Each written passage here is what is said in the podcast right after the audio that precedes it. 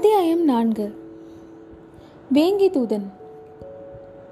ஜெயந்தவர்மன் போய்விட்ட பிறகு புலிகேசி தன்னுடைய பிரதானிகளை பார்த்து யானைக்கு ஒரு காலம் வந்தால் பூனைக்கும் ஒரு காலம் வரும். அது எவ்வளவு உண்மை பார்த்தீர்களா? அந்த பல்லவ நரி கோட்டைக்குள் ஒளிந்து கொள்ளப் போக இந்த பூனை பாண்டியனின் தலை ஒரே அடியாக வீங்கி போயிருக்கிறது. உத்தராபதத்தின் ஹர்ஷவர்தன சக்கரவர்த்திக்கும் மத்திய பிரதேசத்தின் வாதாபி சக்கரவர்த்திக்கும் இணையாக பூனை பாண்டியனும் தக்ஷிண தேச சக்கரவர்த்தியாக விளங்க வேண்டுமாம். ஆசையை பாருங்கள் ஆசையை. காஞ்சி கோட்டை மட்டும் தகர்ந்து விழட்டும். பிறகு இந்த அர்ப்பனுக்கும் தக்க புத்தி புகட்டிவிட்டு வாத்தாப்பிக்கு திரும்புவோம் என்றான். இப்படி புலிகேசி சொல்லி முடிக்கும் தருவாயில் வேகமாக குதிரைகள் நெருங்கி வரும் சத்தம் கேட்டது. காஞ்சி முற்றுகையை நடத்தி கொண்டிருந்த சலுக்க சேனாதிபதி அவசர செய்தியுடன் தூதர்களை அனுப்பியிருக்கிறார் என்றும் அவர்கள் வேங்கியிலிருந்து வந்த தூதன் ஒருவனையும் அழைத்து வந்திருப்பதாகவும் தெரிந்தது. தாமதமின்றி அவர்களை தன் முன்னிலையில் அழைத்து வரும்படி புலிகேசி சொல்ல சேனாதிபதி அனுப்பிய தூதர்களின் தலைவனும் வேங்கி நாட்டு தூதனும் அழைத்து வரப்பட்டார்கள். வேங்கி நாட்டு தூதன் தன்னுடைய உடம்பெல்லாம் காயங்களுடன் கட்டு போட்டுப்பட்டு வந்து கொண்டிருந்தான்.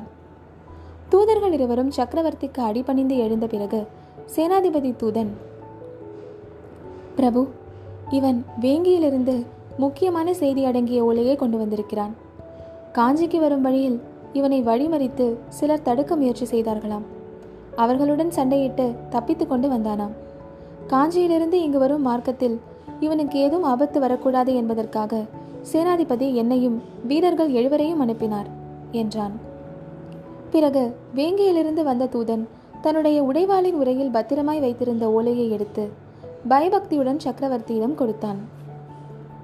புலிகேசி அதை வாங்கிக் கொண்டதும் சபையில் இருந்த லிக்கிதனின் முகத்தை பார்க்க அவன் விரைந்து ஓடி வந்து பணிவுடன் ஓலையை வாங்கி படிக்கத் தொடங்கினான்.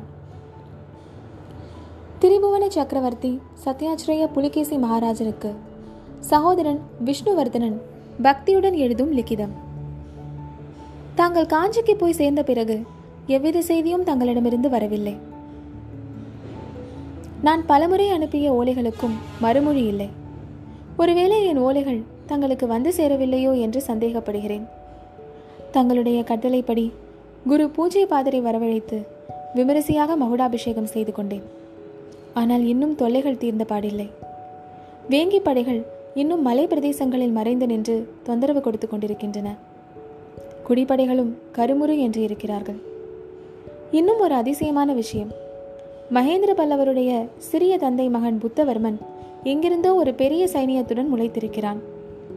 கிருஷ்ண நதியின் தென்கரையில் தண்டு இறங்கி நான் தங்களுக்கு உதவி செய்வதற்காக புறப்பட்டால் என்னை தடுக்கப் போவதாக கருவி கொண்டிருக்கிறானாம் வேங்கி யுத்தத்தில் ஏற்பட்ட காயங்களால் நான் அடைந்த தேக அசௌக்கியம் இன்னும் தீரவில்லை. நாளுக்கு நாள் பலகீனம் அதிகமாகி வருகிறது.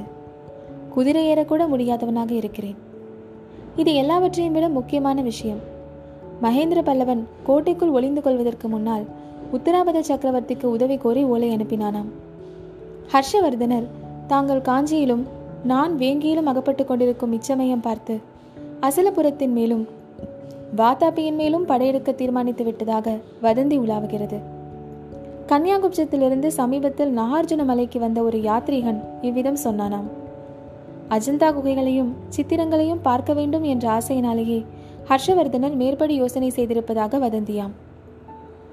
இந்த நிலைமையில் அடியேனுக்கு தாங்கள் என்ன கட்டளை இடுகிறீர்கள் என்பதை தெரிந்து கொள்ள ஆவலாய் காத்திருக்கிறேன்.